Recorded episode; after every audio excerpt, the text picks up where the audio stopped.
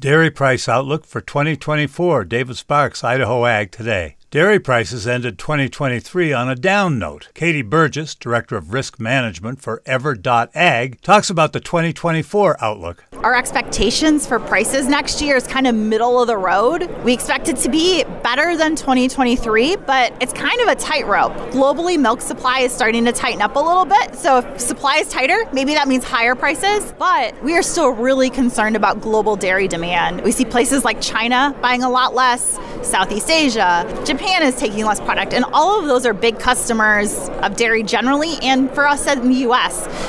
And Burgess says that success in 2024 will depend on higher demand for dairy products.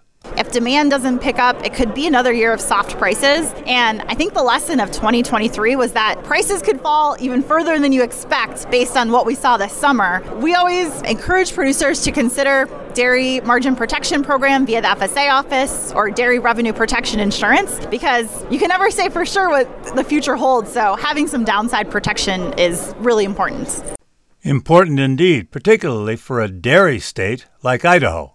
Again, that was Katie Burgess of Ever.ag. I hope you found this agricultural program both informative and useful. I'm David Sparks, proud to represent the Ag Information Network.